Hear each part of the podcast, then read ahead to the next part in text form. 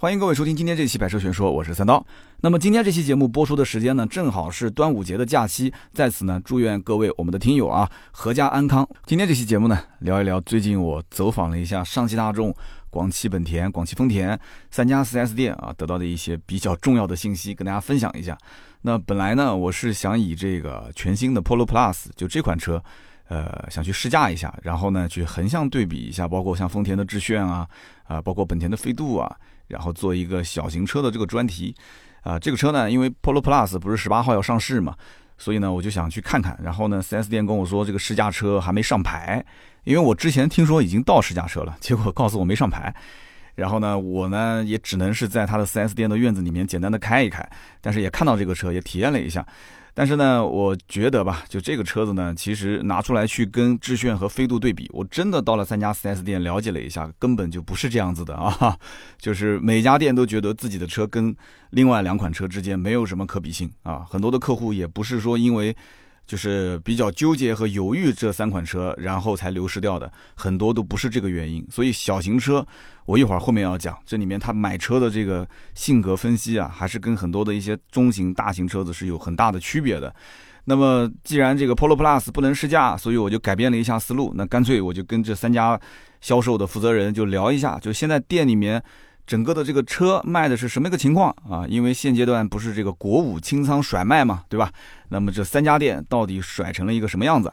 那么上期节目我们因为说了这个 ATSR 就凯迪拉克的 4S 店的情况，那对吧？有一家店卖了订了五百多张订单，车子简直就是交车交的就像一个菜市场一样的。那我当时呢，首先肯定是想去这个上汽大众 4S 店先了解一下，是不是也跟菜市场一样的。啊，没那么夸张啊！这家呢还是南京算规模比较大的一家这个上汽大众 4S 店，他们店的月销量也就在两百三到两百五十台左右。那么我去的时候呢是放假的前一天啊，端午节放假，六月七号，我是六号去的。那么六号去的时候呢，他们这个店里面仓库大概还有六十多台的这个国五的库存啊。有的人一听，哟，管六十多台，那还挺多的，是吧？但是我要告诉大家，这六十多台车其实大部分都是一些比较难卖的车型，啊，就是高配啊，或者颜色不太好啊，或者是相对比较贵的一些车。他们店里面，比方说像这个朗逸的两厢啊，就比较难卖，所以就是国五还库存，呃，那么包括像途安 L 的高配车型，那么他们店里面的畅销车，比方说像途观 L，包括像帕萨特啊，包括途昂，那这些车的国五的库存都已经全部清完了啊，全部都卖光了。所以说，呃，怎么讲呢？就是他们店里面其实压力也不算很大，就是现在剩下来这些车，反正是大众，对吧？看的人也挺多的，销售现在就力推这些国五车型。那我本来是去看这个 Polo Plus 的，那我肯定要问一下，就那老款的 Polo 现在怎么个库存，对吧？销量怎么样？卖的好不好？销售呢，就是说这个老库存呢，基本上都已经清完了，仓库里面只剩最后的两台高配版的 Polo。那么现在店里面只要有人来看 Polo，肯定就推这两台国五的车型。那虽然价格高、配置高，但是呢，这个你只要想谈，对吧？坐下来都是可以谈的，对吧？我上期节目不说了吗？只有卖不出去的价格，没有卖不出去的车。所以现阶段像这种类型的一些车啊，我觉得是可以去尝试谈一谈啊，有可能可以捡到一个漏啊，捡漏。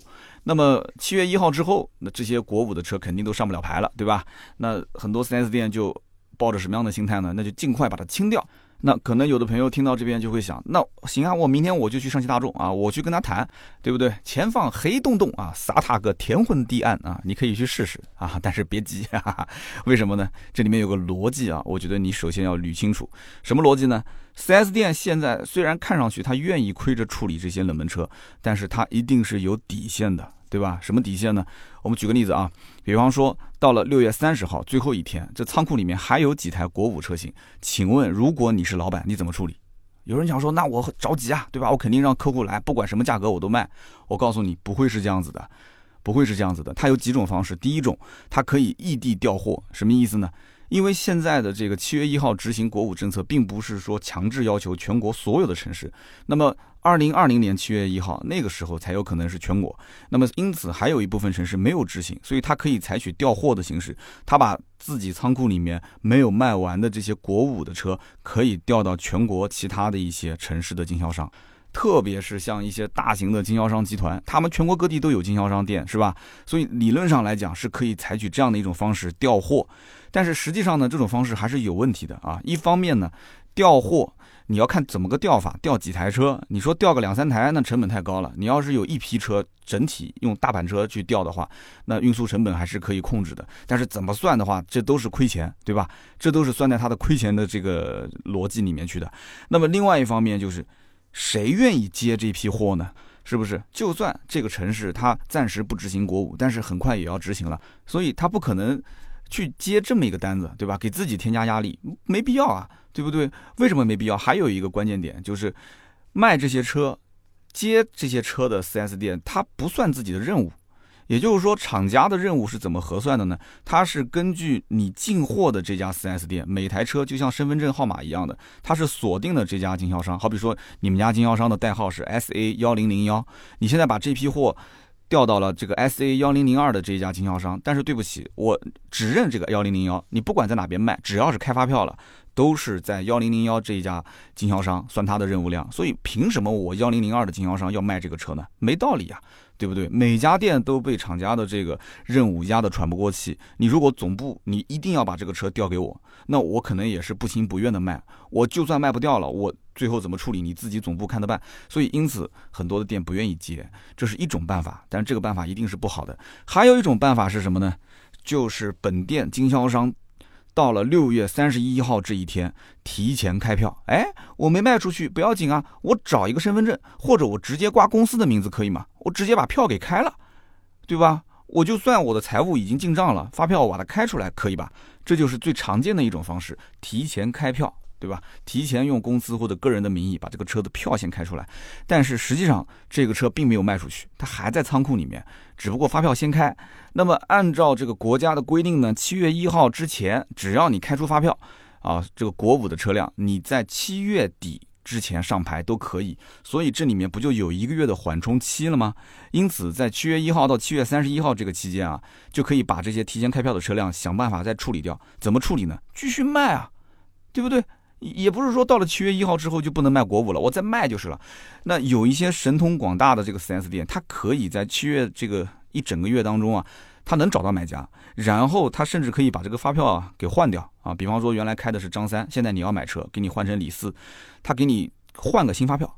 然后再在七月份给你把这个牌给上了，但是绝大部分的 4S 店可能搞不定这个事情啊，他不能换发票，因为你换发票如果日期变更的话，你依然上不了牌，所以你不但要换发票，你日期还不能变，一定是六月三十号那一天的，所以因此不能换发票的话，那怎么办？那如果不能换发票的话，那只能是用发票上这个人的名字把这个车牌先上了，上完牌之后。就当做认证二手车来处理。还记得我们之前说的那个奥迪的认证二手车吗？那除了奥迪，其实任何品牌都有自己的认证车。那如果是一辆几乎是零公里的准新车，大家也知道是什么原因才在这个六月三十号上的牌，对吧？七月一号上的牌。那么 4S 店也会跟客户解释清楚，对吧？在原来的新车的优惠基础上，这个相当于购置税我也帮你交了。但是你不要指望 4S 店帮你交保险，保险肯定只是出个几天的零保。但是这个车你愿不愿意买？只是改个名字，名义上来讲是个二手车，但是省了一个购置税，你愿不愿意啊？还是很多人可能是愿意买这个车的。那么因此现阶段你如果要跑 4S 店，你去捡漏捡这些冷门车型的话，我觉得啊，什么叫做底线？听好了啊，在现有的价格行情基础上，你可以跟他再压低。尽量是往他的一个购置税的这个金额上去压，好比说一个十万块钱的车，他大概交购置税应该要交到八九千块钱吧，就一万块钱不到。那你在它原有的价格基础上，你试着看看能不能再往下压，压到这个把购置税的这个钱给压掉。但是一般情况下可能会很难。但是你可以跟他说啊，你就说你这车你要不卖给我，过了七月一号你可能提前开票，对吧？完了之后你只能当二手车来卖。那你现在卖给我的话，我也。其实相当于买个新车嘛，对吧？但是也是你比较难卖的车。那么同时，你相当于将来也不用那么折腾了，对吧？二手车你还要自己上牌，要动用那么多的人力精力，上完牌之后还要带我去过户，多麻烦啊！所以这段话你要说给他们的销售领导听，销售领导一听就明白了，他肯定知道你背后有啊销售体系内的同行在支招，所以对大家谈价格应该讲还是会有帮助的。那么我呢问这个上汽大众的销售。我说你这个 Polo Plus 虽然价格是到六月十八号上市，对吧？才公布，但是呢，你们有没有已经提前拿订单啊？因为很多车价格没公布，实际上他有的时候已经可以拿到一些订单了，还是有那种尝鲜的、有信仰的人，对吧？但是呢，这个销售就苦笑，他说：“哎，至今反正是没有订单，对吧？这个销售这个说价格没出来，怎么会有人订车？其实我觉得吧，价格没公布订车的车很多，但是呢，大众这种车型有一个特点就是。”你只要一降价，它就会有人来买；你不优惠就没人买，是不是？之前我们在说速腾的时候也是这样子的，对吧？其实这里面就说明一个问题，什么问题呢？一方面，大多数的消费者都认为大众这个品牌其实整体定价还是偏高的，啊，所以你要降到老百姓的这个心理预期，他才会出手。谁都不傻，是吧？现在这个信息那么透明。那么另外一点就是提到这个 Polo Plus 这个车啊，我当时就多问了几句，我说。即使现在没订单，那现在的这个咨询量大不大？就是问这个车的人多不多？毕竟这个车马上就要上了，对吧？但是目前来讲，反正听这个销售的意思就是，呃，反馈的信息不是很乐观，咨询量也不是很大，所以因此销售手上蓄水的这些意向客户也不是很多，那这就很麻烦了啊。什么原因？其实也很简单，首先就是这个国五清仓的压力比较大。现阶段其实是一八款的 Polo 卖的比较好，那自动的安驾型八万九千九，这是官方售价啊，包括自动的安享型十万一千九，这算是个高配了。那么这两款是卖的最好的。那么这 Polo 的行情是两万左右的优惠啊，两万左右。那么你想八万九千九去掉两万，相当于也就是七万块钱不到。十万一千九去掉两万的话，也就是这个八万出头一点。所以这两个车子包牌价格基本都不到十万，那这个是符合很多买小车的人他的心理预期的，就是十万块钱包牌上路啊，那么大家都可以接受。所以呢，你如果按照现在的这个 Polo Plus 的新款，即使跟老款价格没什么变化啊，按照老款的价格来卖，短期之内如果优惠啊，按照大众这个调性，就是短期没优惠的这种情况来看的话。就算现在的 Polo Plus，你说什么空间变大了啊，平台变新了，配置提升了，没有用，没有用，价格只要没优惠，就不会有什么人去订车。新款大多数人如果说啊，现在是原价，你让他去考虑购买，他肯定会想一个问题：那我花这么多的钱，我去买一个新款的这么小的一个车，虽然看上去比以前大，但毕竟还是个小车，对吧？他们的这个价格敏感度是非常高的，你不要说老款跟新款差两万来块钱的优惠了，就算是同城的一家店和另外一家店对比，两家店的价格优惠差那么一两千块钱，我告诉你，客户立马掉头就走，你信不信？所以这个小车型的购买的客户啊，他的这种价格敏感度很高，因此 Polo Plus 如果不优惠，客户完全可以买什么？可以买老款的朗逸，对不对？不管是空间啊，还是车的这个大小啊，看上去完全就不在一个级别。销售也不会眼睁睁的看着自己的客户因为不让价啊过来看 Polo Plus，结果不让价流失了。他不会眼睁睁看着流失的，他一定是会极力推荐这个客户去买老款朗逸。这个逻辑应该讲是非常清晰的，对吧？那么这个上汽大众呢，又是从今年的四月份开始陆陆续续切换这个国六车型，所以经销商相当于是一边在清库存，一边在上这个新国六的这个相关的库存。所以上汽大众就目前来讲的话，压力主要就是在清理这些啊比较冷门的国五的这些库存车，然后还有一些就是长期滞销的，比方说像这个 PHEV 插电式混合动力车型，那就很难卖。不过呢，我个人啊有一点隐隐约约的感觉，就是说现阶段啊这些客户啊，感觉好像啊这个咨询量很大，这个踊跃购买是吧？但这不一定是好事，为什么呢？这是在透支未来的七八月份，甚至是下半年的这些潜在客户，完全是透支客户。所以如果不出意外的话，我个人分析啊，不仅仅是上汽大众啊，包括其他的任何品牌，七月八月全国各地可能会出现这个客流荒。啊，就是展厅的客流量会急剧下降，那么很多一些耐不住寂寞的经销商，就算他的仓库里面有国六的车型，现在没人来问了，对吧？进店的流量非常非常小，所以可能有人耐不住寂寞，就会开始什么？开始甩卖手上的国六车型，这就是一个恶性循环。所以我个人推理啊，我个人推断，七八月份啊，大家如果想买车的话，不用着急，你可以关注一下我的这个推断有没有可能会出现啊。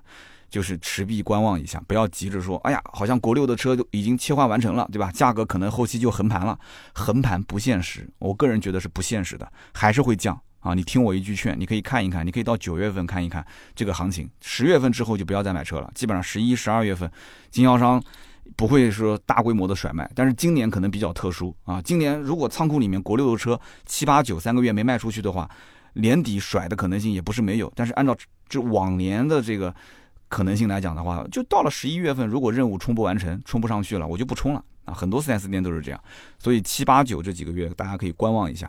那么就是刚刚讲的上汽大众，后来呢，我又跑到这个广汽丰田 4S 店啊，因为原来我是想做这个横向对比嘛，所以我规划就是上汽大众 Polo 对吧？Polo Plus，广汽丰田就是看致炫嘛。广汽丰田的 4S 店当时进去之后呢，又是一番景象。这个销售呢，这个心态比较轻松啊，笑眯眯的跟我讲，咱们店里面全部都是国六车型啊。我们早在今年三月份，仓库就已经全部切换完成了，都是国六。那么更夸张的是什么？更夸张的就是广汽丰田这家经销商也算是国内比较大的一个经销商了。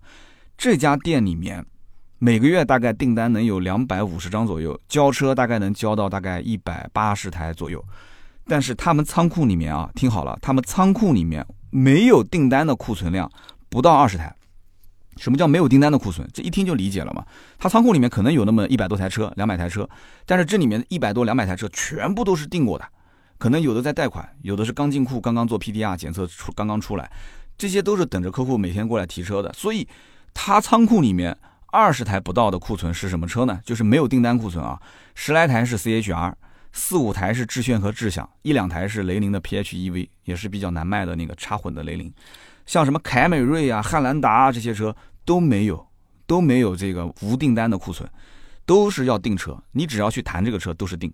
而且更夸张是什么？更夸张就是汉兰达就不用说了，汉兰达是在原价基础上还要再买一万多块钱的装潢，你不买装潢不卖。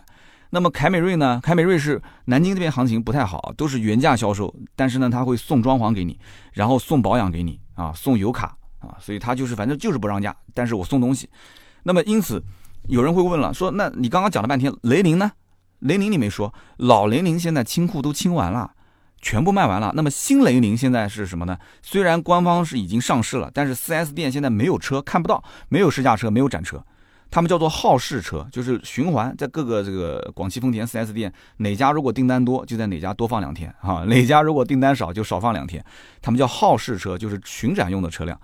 那么 TNGA 这个新架构的雷凌卖的非常好，这家店五月二十号不是刚上市吗？就刚刚上市，就一下子接了好几十张订单，然后到今天为止，基本上接近五十张订单，四十多张。广汽的这个玩法也很简单，非常有意思。五月二十号，这个新雷凌上市，它先放了一个政策，什么政策呢？就是一千定金抵五千的这个车款。这个方案当时一下子就带了很多的客户，因为大家觉得这个车可能没有优惠，哎，结果它一千抵五千，相当于是什么？优惠了四千块钱，很多人就直接就定了。因为以前老的雷凌也没有优惠多少，老雷凌比老卡罗拉优惠幅度大一些，但是也就一万多块钱吧，两万不到。老卡罗拉其实到今天为止，到现在卖就是不是 TNGA 架构的，也就优惠个一万多块钱。对吧？所以之后没几天，政策又调整了，啊，两千块钱的定金抵五千块钱的车款，哎，相当于是优惠还少了一千块钱。所以我不讲嘛，丰田卖车就是比较硬气啊。那么销售说这个调整其实也可以理解，为什么呢？因为它前期的这个排产产量不是特别大，他这个订单啊，四五十张订单，现在陆陆续续还在订车啊。他说可能后面一两个月都消化不完啊，就要消化时间比较长，而且。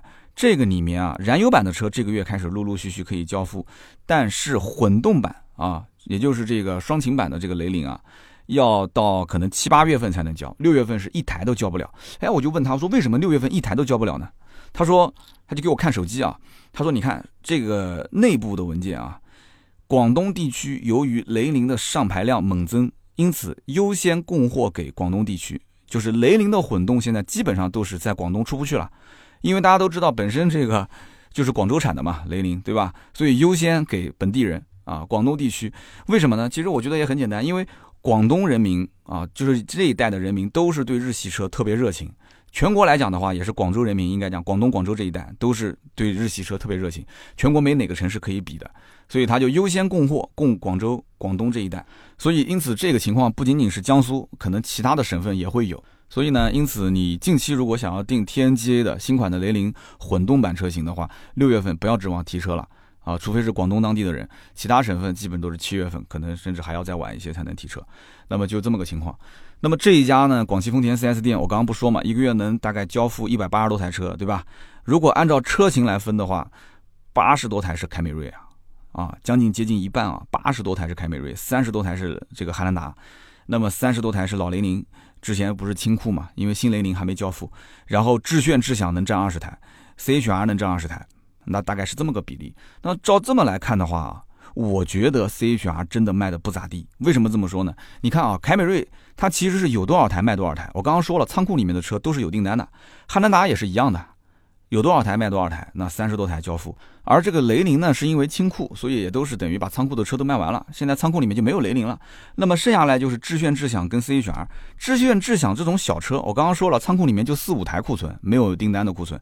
一个月卖个二十来台车也算可以了，但是 C H R 卖的跟致炫、智享一样，这个有点让我觉得挺意外的。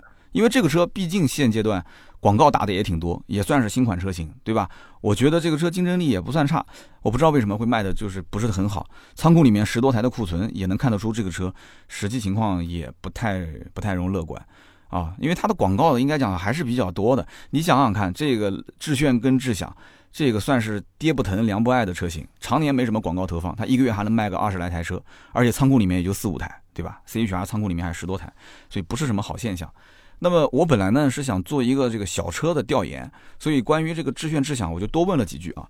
这个店里面的致炫肯定是卖的比智享好啊，那但是这个一汽丰田肯定跟它是相反的，一汽丰田是三厢版的威驰卖的比两厢版的威驰 F S 要好。那么这一家广汽丰田的致炫一个月卖了十五台。那么智享卖了五台，就上个月不是二十台车嘛，大概就这么个比例。那么这个也很好理解，因为本身大家其实对于这个 Yaris，就是这个雅力士啊，对这个车它的理解就是两厢车，它对于威驰的理解就是三厢车。我们家有辆威驰嘛，长得特别丑，反正我觉得威驰一直长得都很丑，但是致炫两厢我还是蛮喜欢的，我觉得长得就是造型各方面看啊啊比较符合，反正就是我的审美啊。那么，因此很多人可能跟我的想法也一样，就是像三厢版的智享和两厢版的威驰 FS 就不是很纯正啊，都是属于衍生出来的车型，卖的不好也很正常。而这种小型车，它的行情也是长期稳定，基本也就是优惠个一万出头。那么智享卖的不是很好，所以它比致炫的优惠可能还要多个两三千块钱。那么这个前段时间，因为国家不是这个增值税的税率调整嘛，所以响应号召。官方还调整过一次，就是官降了两千块钱。那么官降两千之后，丰田就把这个终端优惠又往回收了一点。所以还是那句话，丰田卖车就是硬气，是不是？那么按道理来讲呢，丰田卖车这么硬气，那销售顾问的收益应该讲是不错的，对吧？但是实际上这又是另外一回事了。所以接下来我说的这一件事情，我相信大家在任何平台，不管是视频、图文平台，你都听不到啊，你都看不到。是什么样的一个信息呢？就是关于销售顾问卖一台车的提成啊，大家也很关心，是吧？其实不仅仅是在店里面卖一辆车，4S 店会发提成，在广汽丰田的 4S 店卖一台车啊，不是所有车啊，就是部分车型，厂家还会给销售顾问发一份提成。你没有听错啊，厂家会直接把提成发到销售顾问的手上。这种事情呢，我原来也遇到过。原来我在奥迪的时候，厂家也会针对某些特定的车型。啊，比方说像什么进口车 A 五啊、A 八啊、Q 七啊，就是只要销售顾问卖出去一台，厂家就会往销售顾问的这个银行卡上打一部分的提成啊。那么有人会觉得说，那很爽哎，等于是拿了两份工资嘛，两份提成嘛。但是我要告诉你，厂家打钱打到销售顾问的这一张银行卡是由 4S 店的财务统一办理的啊，你只要出示个身份证就可以了。也就是说，这笔钱是经销商统一收归。啊，统一核算之后再发到销售顾问的手上，大家就懂了，是吧？这到底能发多少？那还得两说。那么销售顾问也不傻，对吧？我当时跟那个展厅的销售负责人我也在聊，我说你这敢去扣销售顾问厂家发的钱吗？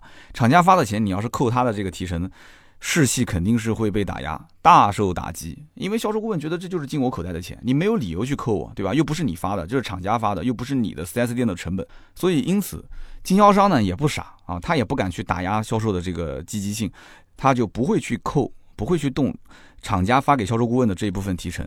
但是呢，关于经销商自己发的提成，那这个就两说了啊。这个跟大家去算一算，比方说这个凯美瑞，凯美瑞呢厂家是现阶段啊，就不是说一直就现阶段，相当于促销期，就就跟大家是买车一样的，厂家可能这段时间多送两次保养，有就有，没有就没有。厂家在现阶段给销售顾问是一台车能给到八百块钱的提成。那么雷凌呢？一台车厂家会给五百块钱提成。那有人会觉得说，哎，那还不错哎，对吧？这一台车就厂家能给这么多。除此之外，经销商还会再给。经销商的话，凯美瑞会再额外给两百块钱提成，雷凌的话再给五百块钱提成。所以两百加八百，五百加五百，按道理讲不算低了，相当于是卖一台凯美瑞就能拿到一千块钱，卖一台雷凌也可以拿一千。但是实际上呢，它不能这么算。为什么不能这么算呢？因为一个月如果说一个销售顾问卖了十台车，他不可能只有凯美瑞，只有雷凌，对吧？他肯定还有其他的车，他还有包括像什么汉兰达啊，汉兰达这个车肯定提成很少的，对吧？厂家也不用你促销。然后包括还有像什么 CHR 啊啊，包括刚刚前面说的致炫、智享。那么他综合这十台车来算的话，厂家最终打到他的账上的钱，有的有，有的没有。有的车它不奖励嘛，对吧？那奖励的这些车，我们就算夯不啷当加在一起，好比说是七千块钱，这是厂家发的，这是不能动的，对吧？好，那经销商再补多少钱呢？经销商的提成可能好比说是三千块钱，那这个销售顾问这个月应该是可以拿一万块钱，对不对？但其实并不是的，销售顾问实际上拿到手可能也就是八千出头一点啊，甚至可能就七千多块钱。有人说不对啊，那经销商发的这三千块钱都不给吗？你刚刚说厂家的钱是不可以动的，对吧？我告诉你。真的有可能是把你这三千块钱扣的是光花花，那怎么扣呢？你扣也得有理由扣啊，是不是？我告诉你很简单，因为销售部的这个 KPI 的指标实在是太多了。我举个例子，首先，比方说像贷款，贷款它有个渗透率的标准，也就是说十个人过来买车，那 4S 店说我必须要求你至少六个人做贷款，十个人买车，六个人做贷款，你要想这个里面像买小车的这种客户，比方说像致炫、智享。很多人他就是准备了十万块钱，他没有十万块钱，他不去看车啊。他准备了十万块钱，他就没想过贷款，就一共就七八万块钱的车，我干嘛还要贷款？那贷款的话还要再交手续费，对不对？还要再交这个贷款的利息，所以怎么算都不划得来。贷款就是说你要贷的多，你交一些什么手续费啊、利息，那还能划得来？这就几万块钱，你再交这个就没意义了嘛。所以很多人又嫌烦，所以他就不愿意去贷款。那么。你不愿意贷款的话，你想销售顾问卖一台致炫、智享提成两百块钱，如果你不贷款，他贷款任务没完成，他反过来被扣五百块钱，你告诉我他是卖还是不卖呢？所以有的时候你看你去买这种小车，或者说你不管买什么车，你说不贷款，销售顾问就感觉不情不愿，什么原因？因为他要被扣钱啊，他是算总盘子的这个提成，对吧？无利不起早嘛，所以卖出去一台车，他反而被扣钱，他肯定不卖。那么除此之外呢，精品车也是有考核的。什么叫精品车考核？举个例子，比方说它的任务是十台车，好，你销量任务虽然是完成了，但是不是说你的精品任务就一定能完成？十台车它是按照平均一台车，好比说五千块钱的，就是精品任务，也就是你要推销客户买五千块钱装潢，那么总体来讲，你的这个任务指标就是五万块钱，对吧？十台车嘛，但是你五万块钱能完成吗？这个店里面除了汉兰达是强制要求买装潢的，其他的车基本上都是送装潢。刚刚我们前面说了，凯美瑞肯定送装潢的，对吧？那什么 CHR 这么难卖，想都不用想，价格谈不妥，那肯定就是送装潢嘛。那你说致炫、致享，你还指望说能能卖装潢出去吗？这车子本身就很便宜，是吧？所以，因此很多的这个销售顾问他完不成这个五万块钱的装潢的任务、精品任务，所以因此他肯定也要被扣钱。除此之外，还有很多，包括什么本地上牌的任务，包括保险的任务，甚至包括啊，有些 4S 店还对于续保啊，包括卖售后的保养啊这些，他都有任务要求。所以这些任务要求完不成就扣三百，完不成就扣五百，七扣八扣。你说 4S 店虽然算下来你还有个两三千块钱的提成，但是都被扣光了。对吧？连底薪都被扣光了，所以你就不要指望了。那也就能拿厂家的那一点点的啊，厂家的这个所谓的奖励啊，来作为你自己的收入。其实以前并不是这样的，以前厂家的奖励并不多，所以 4S 店的提成比例就拉的稍微高一些。但是现在厂家既然啊给这么高的提成，那 4S 店就把它的提成降低一些，所以销售顾问的日子并不是那么好过。那么最近呢，好像有一些这个高校啊，也是快要毕业了。我看到越来越多的人在问我说：“三刀，我马上学校毕业了，我想问我能不能去 4S 店卖车？我听了你很多年的节目，我觉得卖车是个挺有意思的事情。我把这一段，特别是我可以说就是专门讲给这些即将毕业、即将想要做销售的这些人听。那我也不是光泼冷水啊，我也要告诉大家，这个 4S 店里面放了两台致炫和智享展车，啊，各放了一台。这两台车子呢，已经改装了真皮，包括大屏，包括轮毂，而且他说这个贴膜也必须是要一起买。那相当于就是两台精品车，这两台车的装潢都是加了一万一千块钱。那么这种精品车，你一旦要卖出去的话，你的一个月的装潢任务不就减掉了一万一嘛？是不是？那么这种车子现金的优惠力度也可以很大，而且这个虽然报价报一万一，它的装潢也可以打折，是吧？但是不管怎么说，这种车子总价肯定是相对来讲高了嘛，所以很多客户是不愿意买的。所以这就看销售顾问卖车的实力了，对不对？这种小车，用我采访的这个销售顾问讲，带着精品来卖真的是非常非常难，这就看个人的水准了，对吧？那来的客户都要买裸车，都要送装潢。对吧？那我最后就问他，我说那你们店里面难道就没有那种可以把所有的 KPI 指标全部搞定，拿到这个满额提成的人？难道就每个月没有吗？销售说有啊，我们店里面有啊，而且不止一个，我们店里面有两个大神啊，每个月几乎都能完成这个所有的 KPI。然后我就算了一下他的这个满额的提成，还是相当不错的啊。因为这个太私密了，我就不说了。反正我觉得相当不错。如果我要哪一天。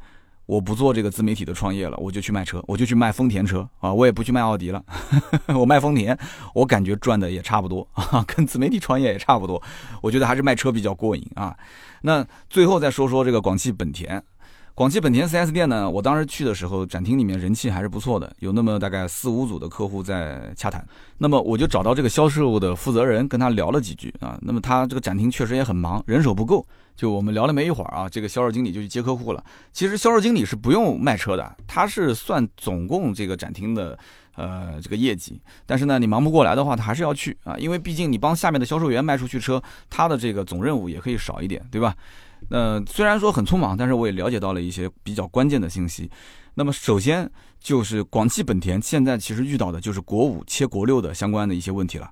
那比方说，我今天来调研的这个小车就是这个飞度，飞度这个车型今年下半年国外会上新款啊。那不出意外的话，它会用跟那个思域同款的就 P10A 的 1.0T 三缸发动机。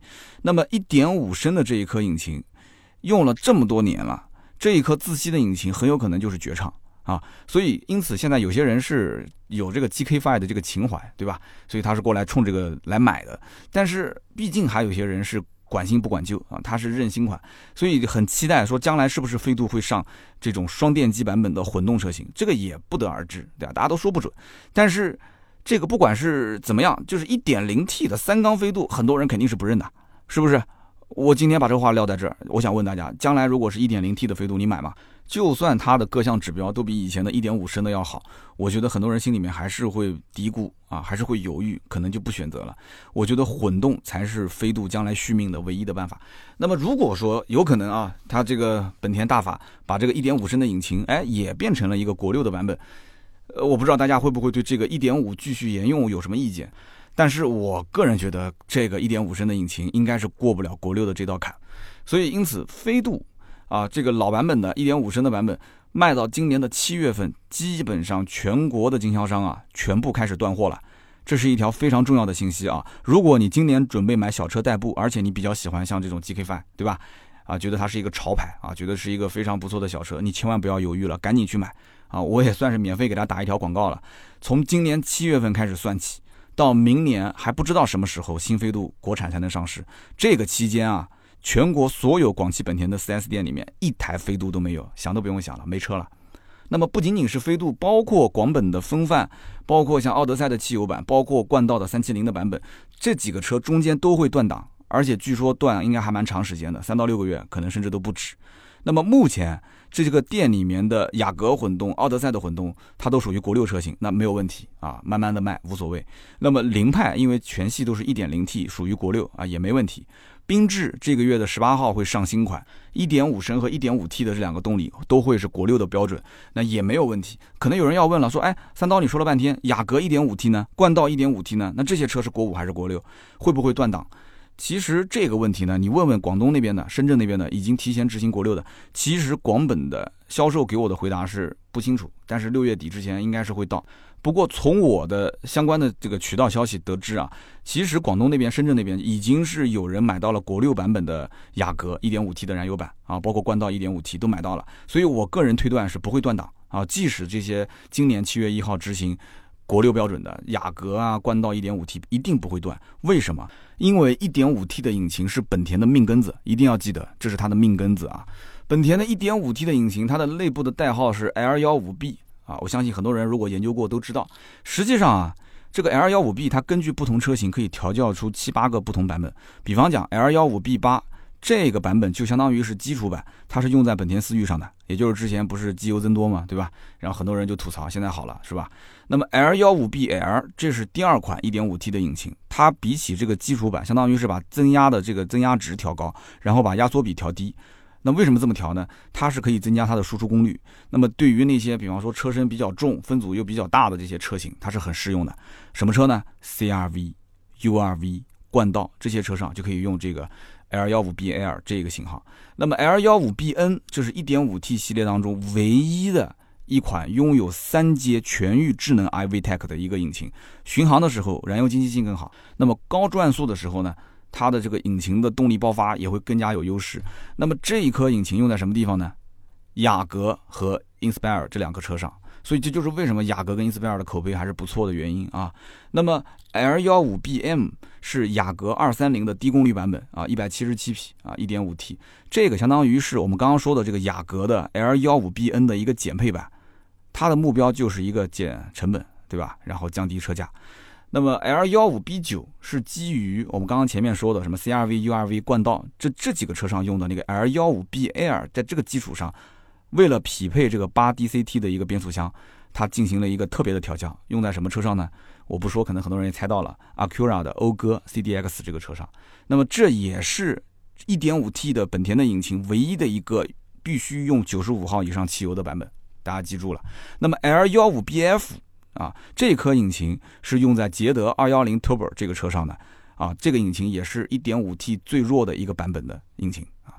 那么马上缤智 XRV 不是都要上新款了吗？那么这个版本搭载的是 L15BP 啊，又是一个新的型号 BP，它的尾标会用这个220，那220就是思域的这个尾标嘛，也是220，对吧？那基本上它就算是 1.5T 的一个基础版。所以你看，你说这个 1.5T 是不是本田的命根子？我就问你是不是？前前后后调了七八个版本出来，所以它怎么可能让这个引擎不符合国六标准呢？这不可能的事情，不现实啊！所以绝对不会断档。那我去的这一家广本的 4S 店，一个月的销量大概在一百四十台左右。那我看到他那个墙上拉了一个横幅，说这个年终啊冲三百二十单啊，争取三百六十单啊，拉了一个大横幅在那个展厅里面。那我就问他，我说那你们最近一个月大概销量是多少台？他说我们最近一个月大概在一百四十多台车吧。那么一百四十多台车当中，其中雅阁就占了五十多台，几乎是一半啊。飞度占了三十多台。啊，飞度算是清仓了，对吧？那么这两款车就占了一大半的销量啊！我就问这个销售主管，我说：“那飞度马上这个大半年没车可卖，那对你这个销量就影响很大，你怎么办？”他就摇摇头，就苦笑，他说：“这个也没办法，对吧？那想办法卖其他的车呗。”在销售的眼里来看，本田的客户大多数都是有品牌信仰啊。我跟他今天因为重点聊的是飞度这个车嘛，销售直接就跟我这么说，他说呢，我从今天开始帮你算起啊，我一共从厂家能进货到我仓库里所有的车加在一起不到二十台，我也就这二十台飞度可以卖，卖完就没了。而这个飞度的销量基本上就是厂家的产能，厂家一个月能产多少台车就卖多少台车。他说飞度基本上月月都是一万多台，对吧？一万三、一万五。那按照全国五百多家经销商来算的话，那基本上平均一家店不就是卖个三十来台车嘛，对不对？就来多少台卖多少台。那我当时就看到他们那个飞度的车顶上挂了一个牌子，写着优惠五千元。我说，那你这个车子既然是供小于求，有多少卖多少，你为什么还要优惠五千块钱呢？那销售当时就说了，他说，怎么可能一点优惠不给呢？你想一想，对吧？你你真的是当隔壁的这个 Polo 和致炫都是假的？啊来买飞度的人，虽然很多人他就把它当成一个潮牌来买啊，因为它本身叫潮跑，对吧？所以就像什么呢？就像有很多人去买那个 A J，。他买 A J 的话，他并不是真的穿那个篮球鞋去打篮球，他只是把它当成一个潮品，是吧？穿在脚上，然后那个吊牌又不能剪啊，如果一旦剪就不值钱了，是不是？所以这个怎么可能穿去打篮球呢？你说是不是？所以买飞度的人，很多人是抱着这样的一种心态。所以他说他最烦的就是看网上那些车评，拿什么飞度跟 Polo 进行对比啊，就没有任何意义。来看飞度的人就是来买飞度的，不在这一家买，就在另外一家广本的 4S 店里买。他说基本上很少说拿这个车去跟。什么 Polo 啊，甚至包括致炫这些车去对比的，很少很少。那么以上呢，就是今天节目的所有的内容。那应该说说的也比较多了，三家店啊，逛完之后，我把我的一些感触跟大家进行一个分享。那以后呢，我也想多多的啊，跟我们的这些老熟人，因为在南京可以说所有的 4S 店我的关系都还不错，那多带来一些比较有用的信息啊，新款车型啊，老款车型啊，大力的促销优惠的车型啊，啊，给大家分析分析。我觉得这也是我的优势所在，是不是？说一些故事给大家听听。其实真的。马上有了电车之后，我会满大街的跑啊！除了南京，我可能还杀到全国各地的一些城市去跑，因为成本比较低了嘛，是吧？兄弟们，如果我要到你们这个城市，给我留好充电桩，好吧？那么，呃，应该说现阶段啊，就是国五清仓的确是个买车的不错的时机。但是大家听完我的节目，应该也都能记住了啊，价格其实是根据库存走的，畅销车型基本上都是啊，很多 4S 店优先清理的车，所以它清理完毕之后。对吧？它国五卖完了吗？它国六的价格相应的会坚挺一段时间，这是必然的。而那一部分滞销的国五车型，随着现在六月五号、六月十号、六月十五号时间一步步的逼近，它的价格一定也会进行调整。滞销的车啊，那么大家也不要说因为它便宜图便宜去慌慌忙忙的下手，一定要想清楚这个车，首先这个车是不是我喜欢的，这个最关键。啊，这个车型你首先不要买错，然后你再看它的这个价格和配置是否符合自己的一个预期。那么还是那句话啊，新车的价格将来肯定是越来越低的，不要着急去下订单。这个年代你交钱容易，退钱可就比登天还难了啊！感谢各位的收听和陪伴，也欢迎大家在我们的节目下方留言和互动。那么关于大众啊、丰田啊、本田啊，你身边买哪个牌子的人最多呢？那么，Polo、致炫和飞度，如果让你选，你会选哪一款呢？你会买 1.0T 的飞度吗？Polo Plus，你觉得降价降多少钱才合适？你觉得 XRV 和缤智的这个新上的 1.5T 的版本会畅销吗？留言互动是对主播最大的支持，我们也会在每一期节目的下方啊留言区抽取三位，赠送价值一百六十八元的节末绿燃油添加剂一瓶。那么节目最后呢，也提前预告一下。六月二十三号的晚上五点到七点啊，我会在微博一直播上面啊进行一场小直播。那么之前秋晨也做过一场直播，起亚的一个活动啊，大家如果有兴趣的话，可以在这个直播间，就是我的微博可以看一看。那么盾牌到时候也会转发，可以来捧捧场啊。好，那么我们接着呢看一看上一期节目的留言互动。上一期节目呢，我们是说的 ATS-L 的这款车啊，国五清仓甩卖，价格非常便宜。那么我看到有一条留言。明人不说暗话，我要节目率。这个哥们儿叫 Smile，Smile，我就不知道为什么他的点赞一下能窜到八十多个赞啊！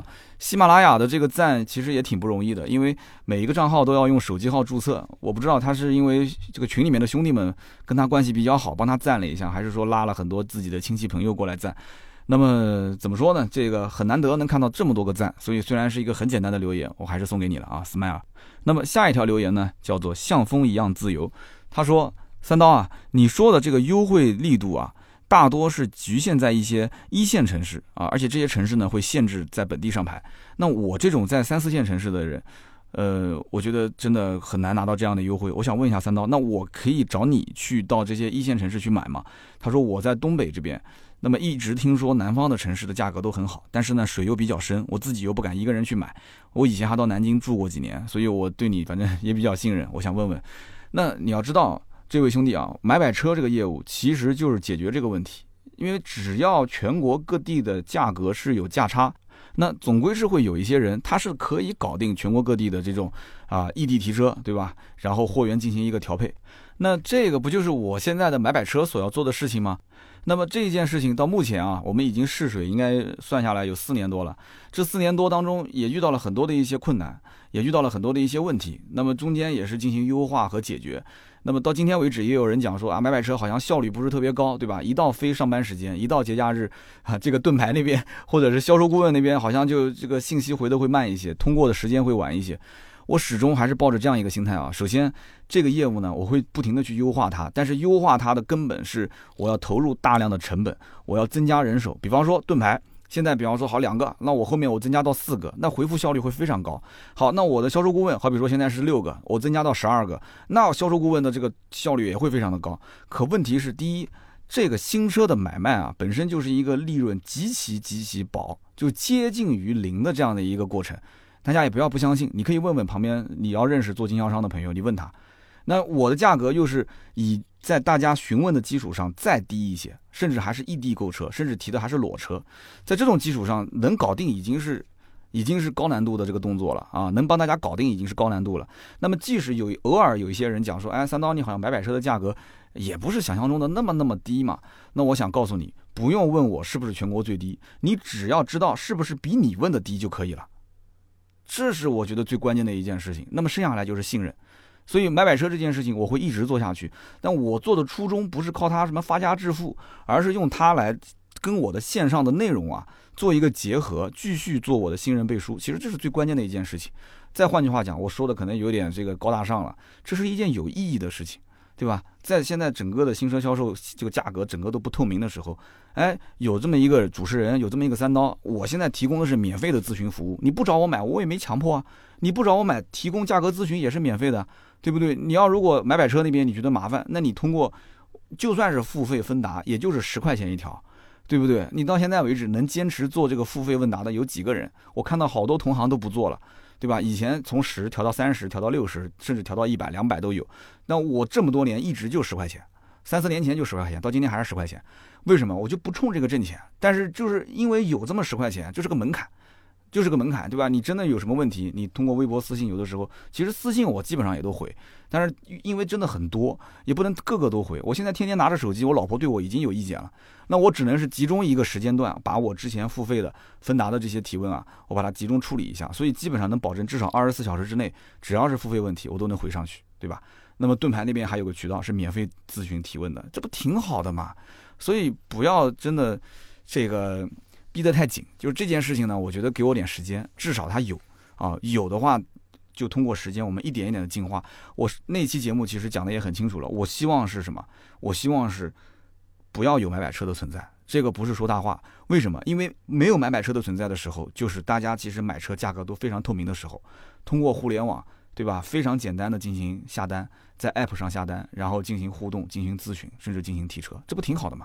我不需要挣这个钱，是不是？想挣钱，很多渠道都可以挣，所以这就是我真的发自内心的一些感受。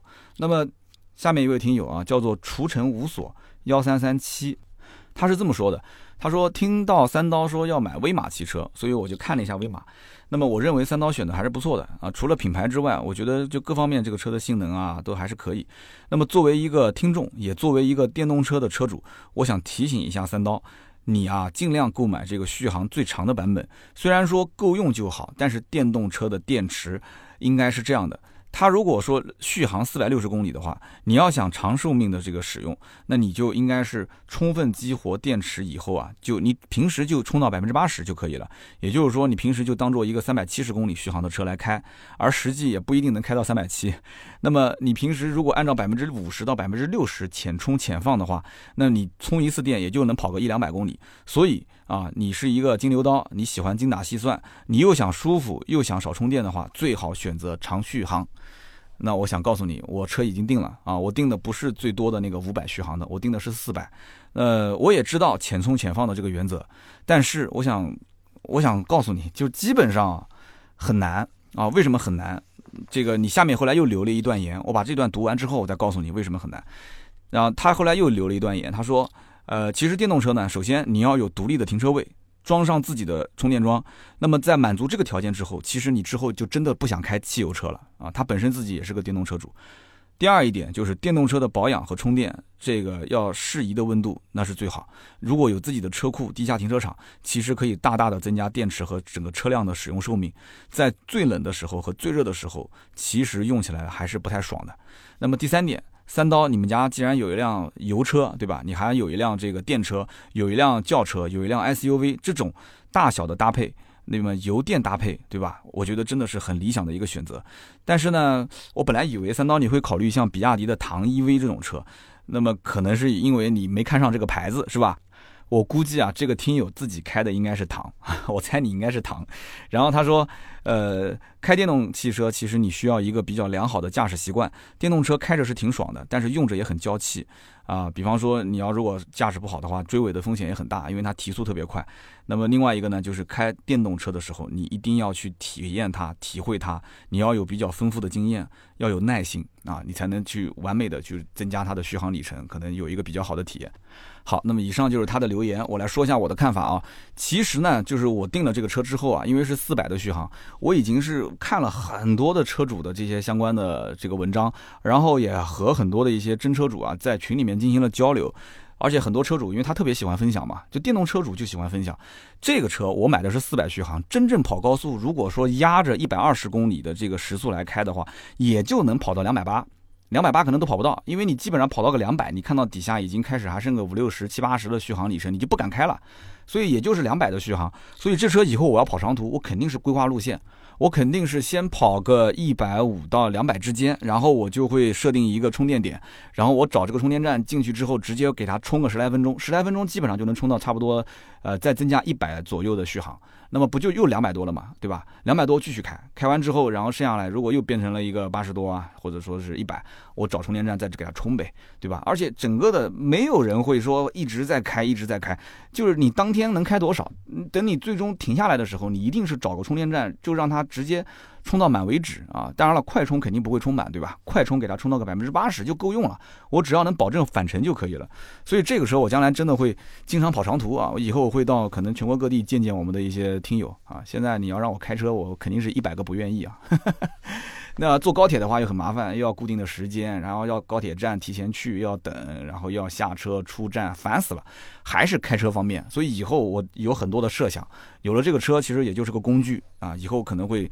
呃，甚至会产出一些内容啊，跟大家经常见见面啊什么的，我觉得是挺好的。那么至于说冬天和夏天、春天跟秋天，这个呢，确实对它的这个续航里程数会有比较大的影响，特别是冬天啊，我也了解过，冬天基本上出门之前你就要算了啊，就是它的整个的续航里程，比方说你充满四百，你实际开了个三十公里，但是它掉电，就是续航掉可能会掉到五十，你只开了三十，它可能掉到五十，这个很正常。那这个我只要看一下老车主给我的一些提醒，按照一比两点八还是一比两点九，按照这样来测算，我大概也能知道我这个真正充满电，冬天去开也能开多少。跑高速的话，那就更费电了，对吧？那么这个情况下，我可能就不可能跑到一百五到两百，对吧？我可能也就是剩下两百五的时候，那或者说剩下两百的时候，我就要找个地方去再给它充个电。所以我个人觉得啊，就可能麻烦一些而已，但是用它来这个城市代步。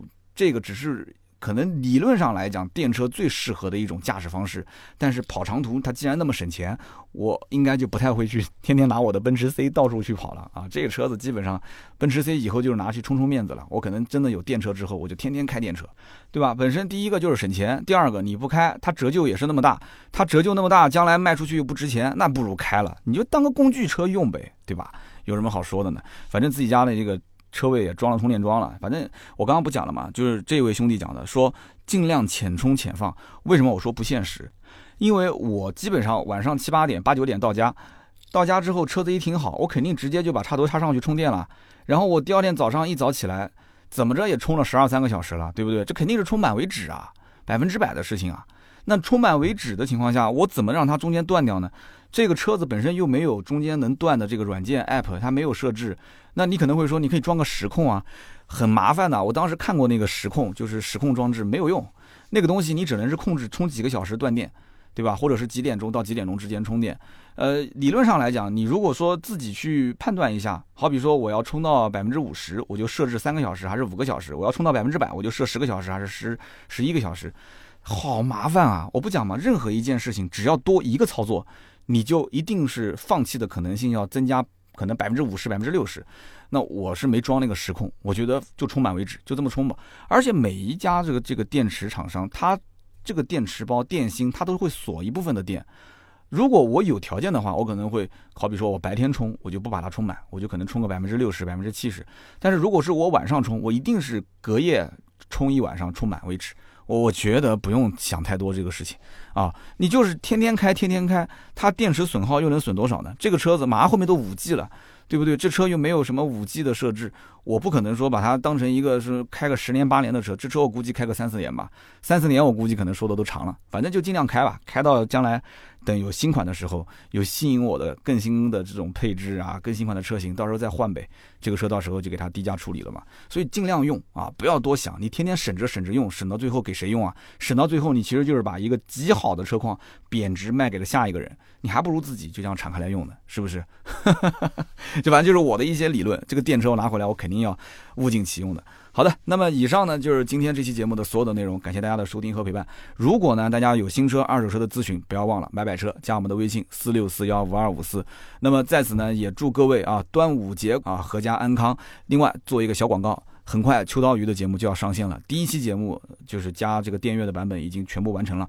那么，这是一档啊，以女性视角来看待车圈的一个偏生活娱乐类的汽车节目啊，也比较轻松，比较好玩。希望大家到时候多多支持。上线之前呢，我们会在微博、微信和朋友圈会进行一个宣传，希望大家能够准时收听。好的，那么今天这期节目就到这里，我们下周三接着聊，拜拜。